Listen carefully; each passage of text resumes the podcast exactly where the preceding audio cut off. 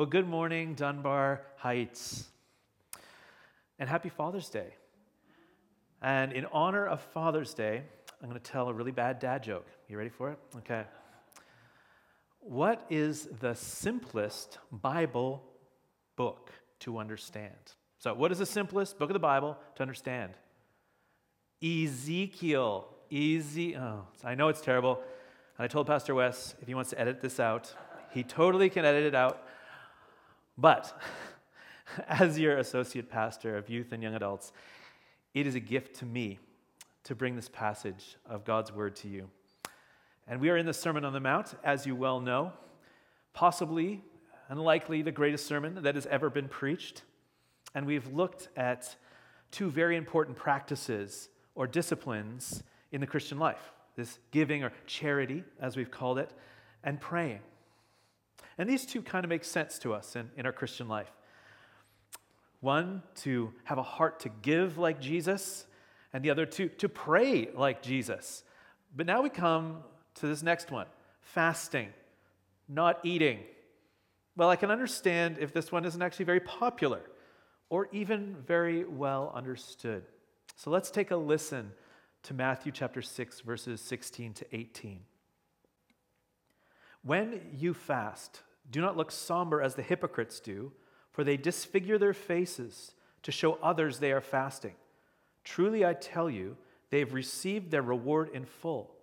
But when you fast, put oil on your head and wash your face, so that it will not be obvious to others that you are fasting but only to your Father who is unseen. And your Father who sees what is done in secret will reward you. Now, if you're a kid or, or young person, you might think, this doesn't really sound like something for me. Or maybe you don't even really know what fasting is. Or you may just think, but I'm just hungry all the time. Or maybe you could think this is associated with body image or mental health. But I want you to let you know from the Bible that Jesus is helping us with something far more than being hungry or concerns about our body. Don't worry, Jesus loves food and feasting. Jesus made your body and sees you as beautiful.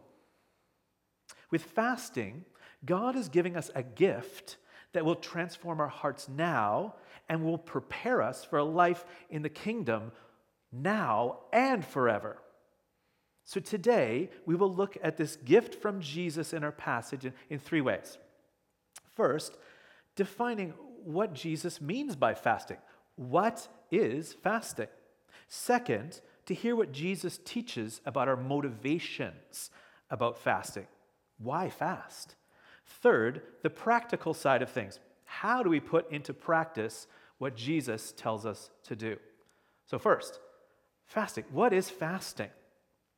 Well, the basic definition of fasting is abstaining from food. In other words, for a certain period of time, not eating. Well, sounds simple enough. But for thousands of years of practice, God has shown us and defined fasting and his reasons for us fasting. God's gift of fasting. It's for spiritual purposes. Fasting is an incredible corrective. In fasting, God is teaching us to say no to something we naturally see as good and necessary, like food, so that we can learn to say no to ways in our, hearts lead us away from God. God gives us fasting so that we can prepare for something even better, something that Jesus calls reward. You see, in the story of God's people recorded in the Bible, we see several different key types of fasting. And I think we can basically narrow it down to three. There's probably some more, but basically narrow it down to three. And one of those ways is fasting to confess and mourn over sin. Fasting can come with mourning and confessing and lamenting and grieving and longing for God to correct our sin. Now, if you've ever become aware of an area of sin in your own life or the impact of sin on this world, it is appropriate to fast. Often, Fasting is accompanied by prayer. Fasting is, is humbling ourselves before God. Fasting is stopping or abstaining from eating to focus on spiritual food, like hearing the voice of God. Fasting is a gift given by God so that we can better commit ourselves to Him or commit our world into His hands. Jesus says, and when you fast, Jesus' expectation is that we do fast. And we, when we do fast, it's better to say no to our sin and no to the sin of this world. Let's give a biblical example, just so we have our, our feet on the ground here. A great biblical example could be in the book of Daniel. Now, God's people are in exile in Babylon. The Lord has, has been raising up Daniel and his friends. You probably know many of the stories there to important positions in this empire. Now, Daniel sees his own people in this terrible situation, scattered around the world and not able to worship the Lord their God in the temple. And listen to what Daniel says. Chapter 9, verse 3. Then I turned my face to the Lord God, seeking him by prayer and pleas for mercy with fasting and sackcloth and ashes, which is a practice of fasting. And I prayed to the Lord my God and made confession, saying, Lord, the great and awesome God who keeps covenant and steadfast love with those who love him and keep his commandments. We have sinned and done wrong and acted wickedly and rebelled, turning aside from your commandments and rules. Daniel is showing us that fasting and prayer, humbling himself before God, he confesses sin and rebellion against God and turning away from God and his word.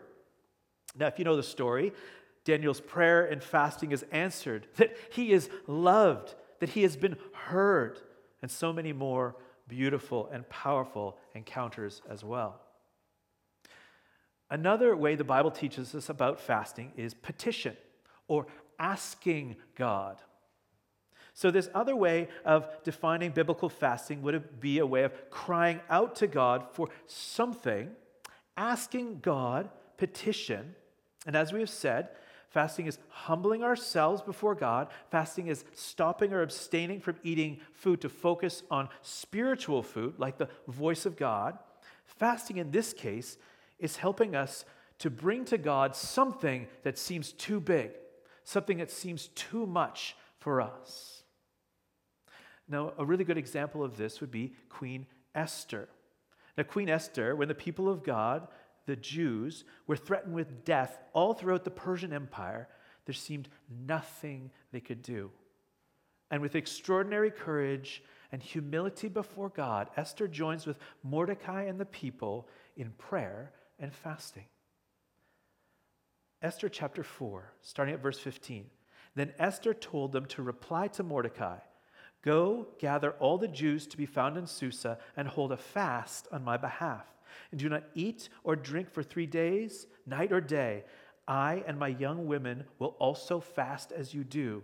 Then I will go to the king, though it is against the law, and if I perish, I perish. It's powerful stuff. And if you know the story, God brings great reversal, and the king even uses, uh, and he, God even uses the king of Persia to rescue his people. So that's another way. So petition, ask it. Another way that the Bible describes fasting is under the idea of self discipline. Self discipline.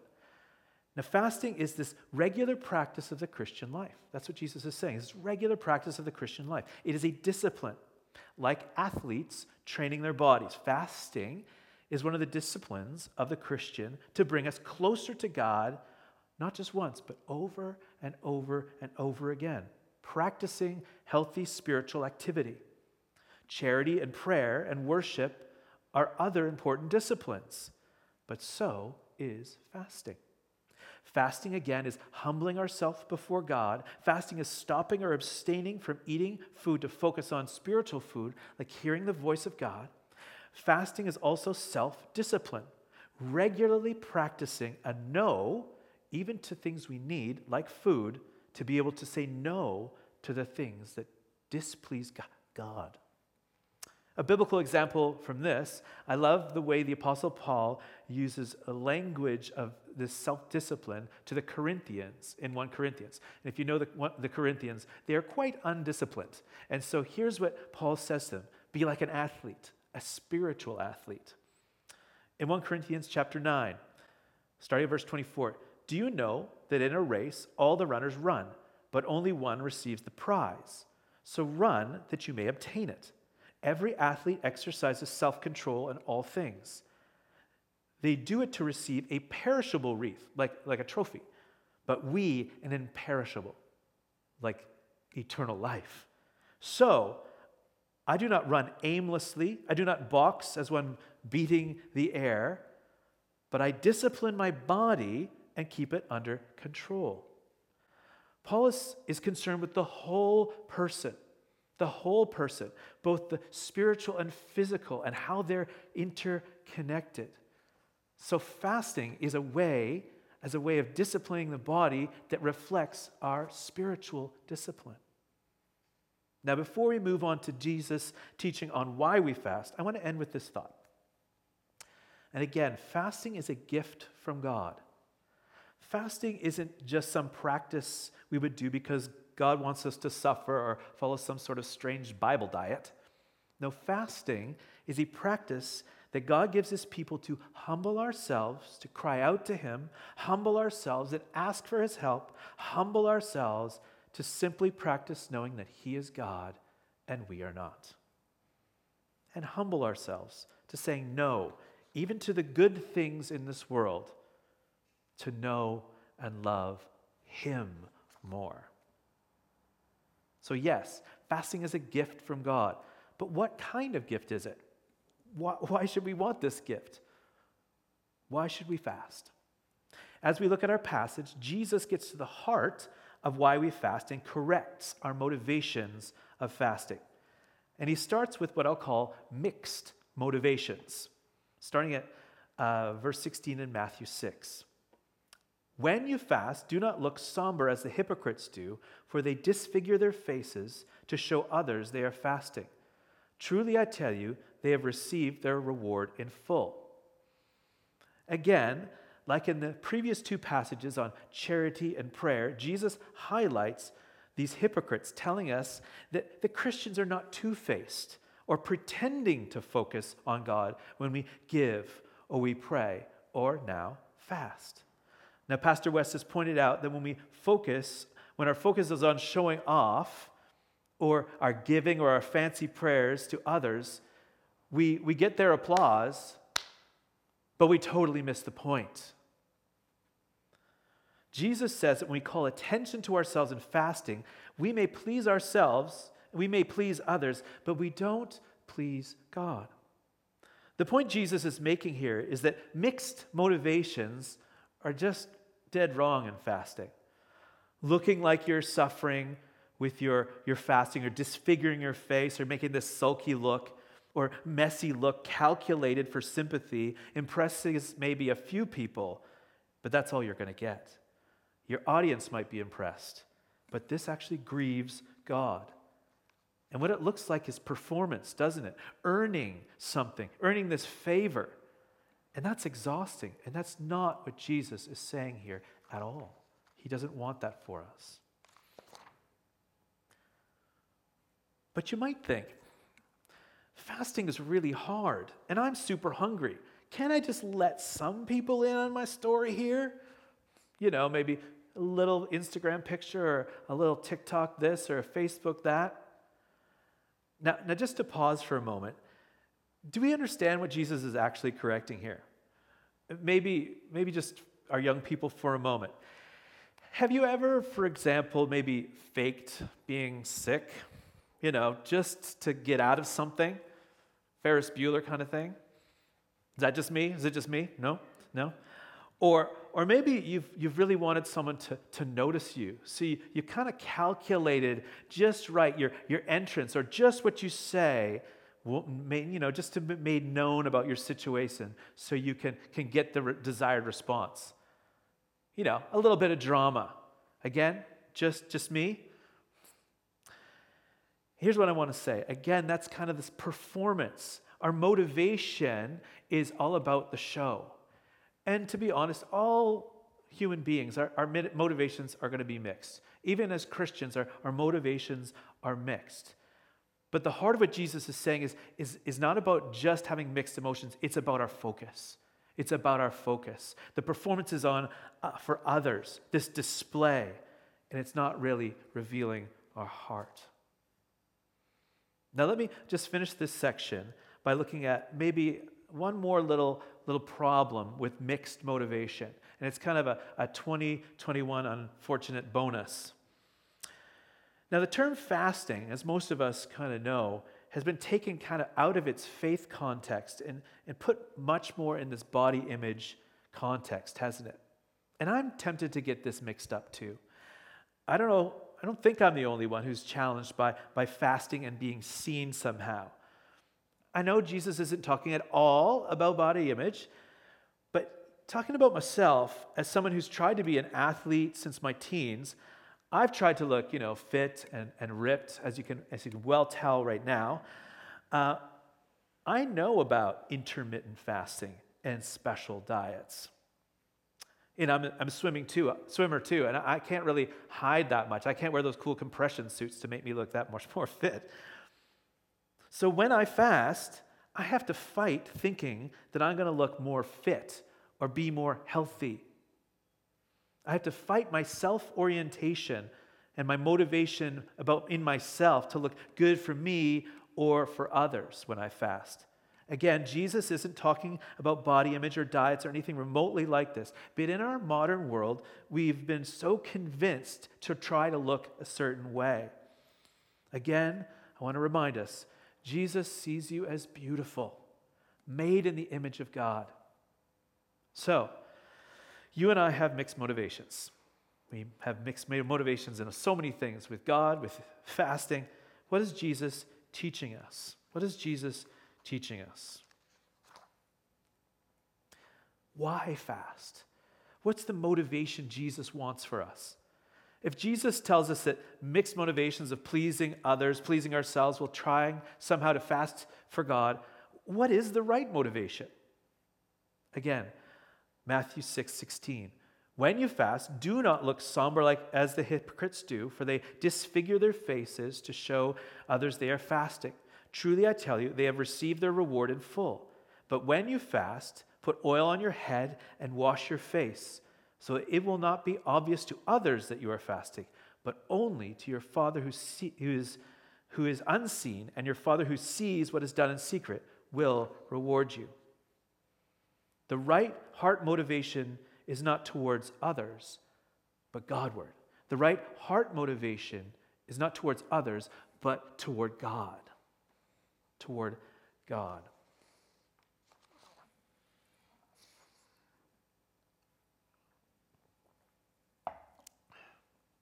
In these contrasting motivations, we see at least two things. First, who sees? Who's the one who's seeing? And secondly, who's the one who's rewarding? Who sees? Verse 17, when you fast, put oil on your head and wash your face, so it will not be obvious to others that you are fasting, but only to your Father who is unseen, and your Father who sees what is done in secret. God sees what others do not. In the correction, Jesus is basically saying, don't put on a show. But there is something you should do wash your face, clean up, be like a normal human being as you practice your faith. He isn't saying being tricky or pretend you're not fasting. No, I actually think he's getting under the motivation, the heart for fasting. He's contrasting this mixed and hypocritical motivation. Jesus is saying that God isn't looking for the outward effects of going without food for a short time. God is looking on your to act on your heart that is readied for him. Let me repeat that. God is looking to act on your heart readied for him. Jesus emphasizes seen and unseen. What your Father in heaven, the one who made you for himself and loves you, he sees your heart. He sees past all our drama. He knows you sees your longings, needs, sadness, humbling yourself, even the difficulty of fasting. Our Father wants your fasting to ro- operate in the unseen, hidden language of the heart. That you may put aside the seen and material daily bread that He has given you, and it's good, so don't get that wrong, so that you may know and experience His love and His provision and His presence even more in the quieter places in your heart. Our Father who is hidden sees what is hidden in our hearts as we fast. And as we fix our hearts on Him, something happens. Something happens. Verse 17 But when you fast, put oil on your head, wash your face, so that it will not be obvious to others that you are fasting, but only to your Father who is unseen, and your Father who sees what is done in secret will reward you. Reward. Well, is this reward, this, this gift, this reward maybe answers to our prayers and fasting? Yes, perhaps. Is this reward maybe a powerful way forward when we are stuck in, in our sin? Yes, perhaps. Is the reward maybe a, a, a way forward when we are stuck in a big decision? Yes, perhaps. Is the reward maybe a rescue from the bondage of sin? Yes, perhaps. Now, Jesus doesn't seem to share that much detail in this passage on the reward he is talking about. And I think he is intentionally leaving space for the reward, the gift of God, the gift of God in the Holy Spirit, leading us, teaching us, abiding in us. Let's just pause for a moment in this reward. If we trace back Matthew's gospel to how we got to our passage today, I hope you will notice that Jesus isn't just sharing some good advice on fasting.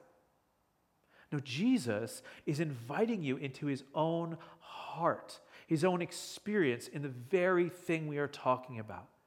Listen to these verses in Matthew chapter 4, starting at verse 1.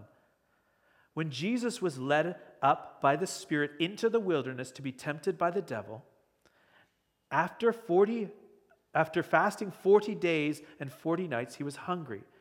And the tempter came and said to him, If you are the Son of God, command these stones to become loaves of bread. But he answered, It is written that man shall not live by bread alone, but by every word that proceeds from the mouth of God.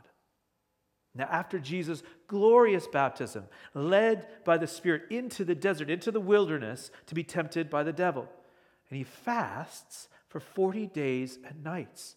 And he is hungry, physically drained, and probably exhausted, hurting.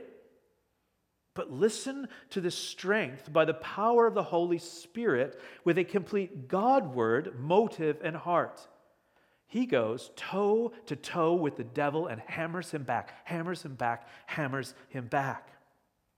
And he does this by a heart deeply embedded in the Word and in worship and in prayer.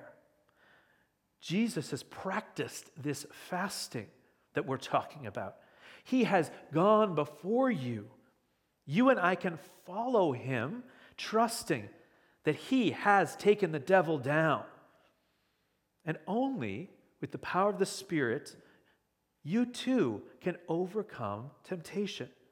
Find the heart of worship of the Father and hold fast to Him. So, friends, why do we fast? Well, it's to find our heart focused and fixed and Godward. Now, when we, we go, that seems good, that seems good, but how do we do this? How do we fast? Well, we practice. If we just take a moment to summarize, Jesus expects his disciples, we as Christians, should fast and pray and, and give this charity. Fasting is a voluntary time of not eating so that we can grow closer to God. Fasting with mixed motivation to be seen by others only pleases people, not God. But fasting with a Godward heart, following Jesus to be seen by God, is so rewarding. So, how do we practice or begin to practice fasting like Jesus? How do we do that? Let me share just a couple of things that I think shall be helpful. Fasting should be a habit or habitual. It should be a regular thing that we do. Fasting can seem so overwhelming at first, especially if we aren't used to it. The reality is that, that food is so important in so many cultures, including so many here in Vancouver. I even had a friend tell me this week that, that food and eating are kind of his idol. It seems so hard not to eat a meal. But maybe fasting is the way to actually break this bond in our lives. Get in the practice. Jesus is saying it should look normal for us as Christians to fast. Friends, maybe start small. Maybe start by fasting a meal or even just dessert. And as you normalize fasting in your life, you can increase it. Make it regular.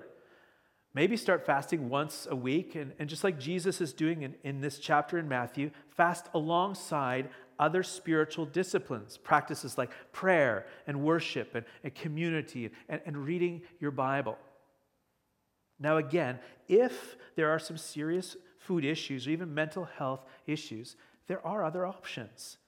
Fasting is saying no to something you have in your life that you are kind of in need of or maybe kind of obsessed with. Maybe just stop it or, or just uh, cease doing it for a short time. It is exactly like fasting. Can you maybe miss a sport practice or a game? Can you maybe take the night off from meetings? Maybe can you give up studying for a day so that you can spend more heart time with your Father in heaven? Another thing I would say on how to fast is seek opportunities. Seek opportunities. Where do you need to go deeper with God? Just like in the biblical examples of fasting, what places of brokenness within you and within this world can you fast and pray and mourn about?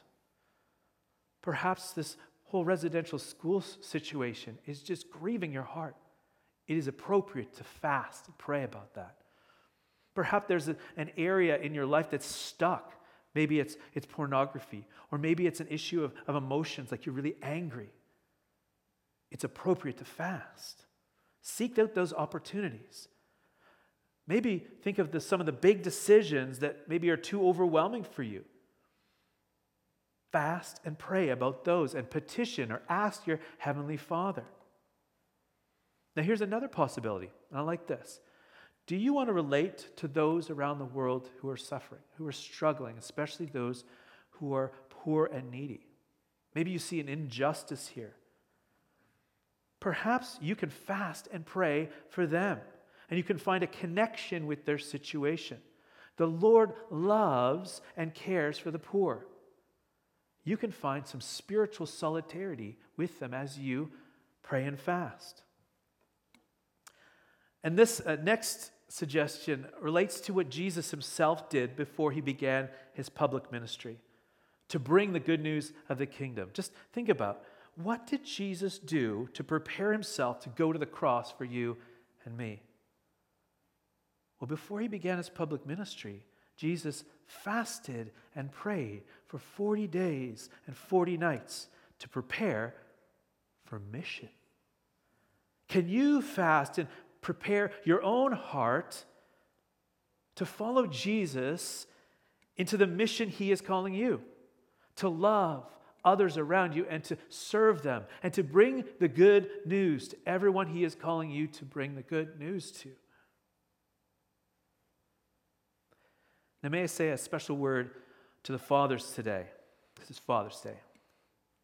Love and appreciation for you. Oh, and as a foster parent, I just see the impact of, of, of the missing father in so many kids' lives. And I just want to say your spiritual and your fatherly love over your children is so deeply beautiful.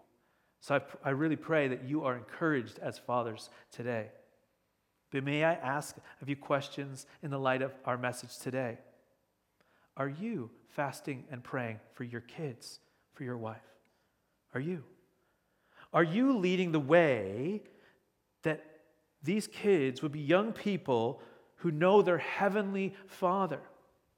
Are you following Jesus in his heart for mission and leading your kids to know him? That's just an encouragement to our, our dads, to all of us, but a special encouragement to dads on Father's Day.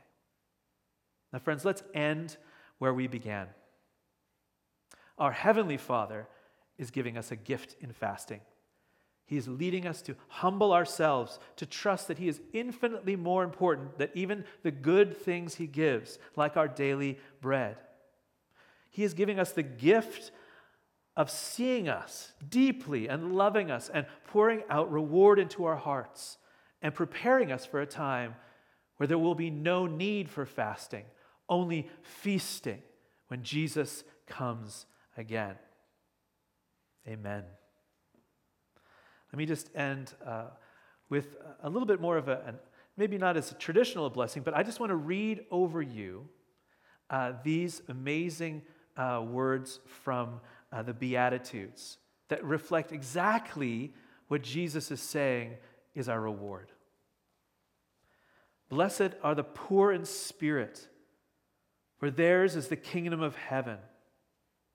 Blessed are those who mourn, for they shall be comforted.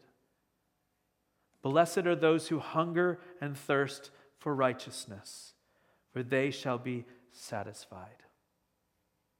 Amen.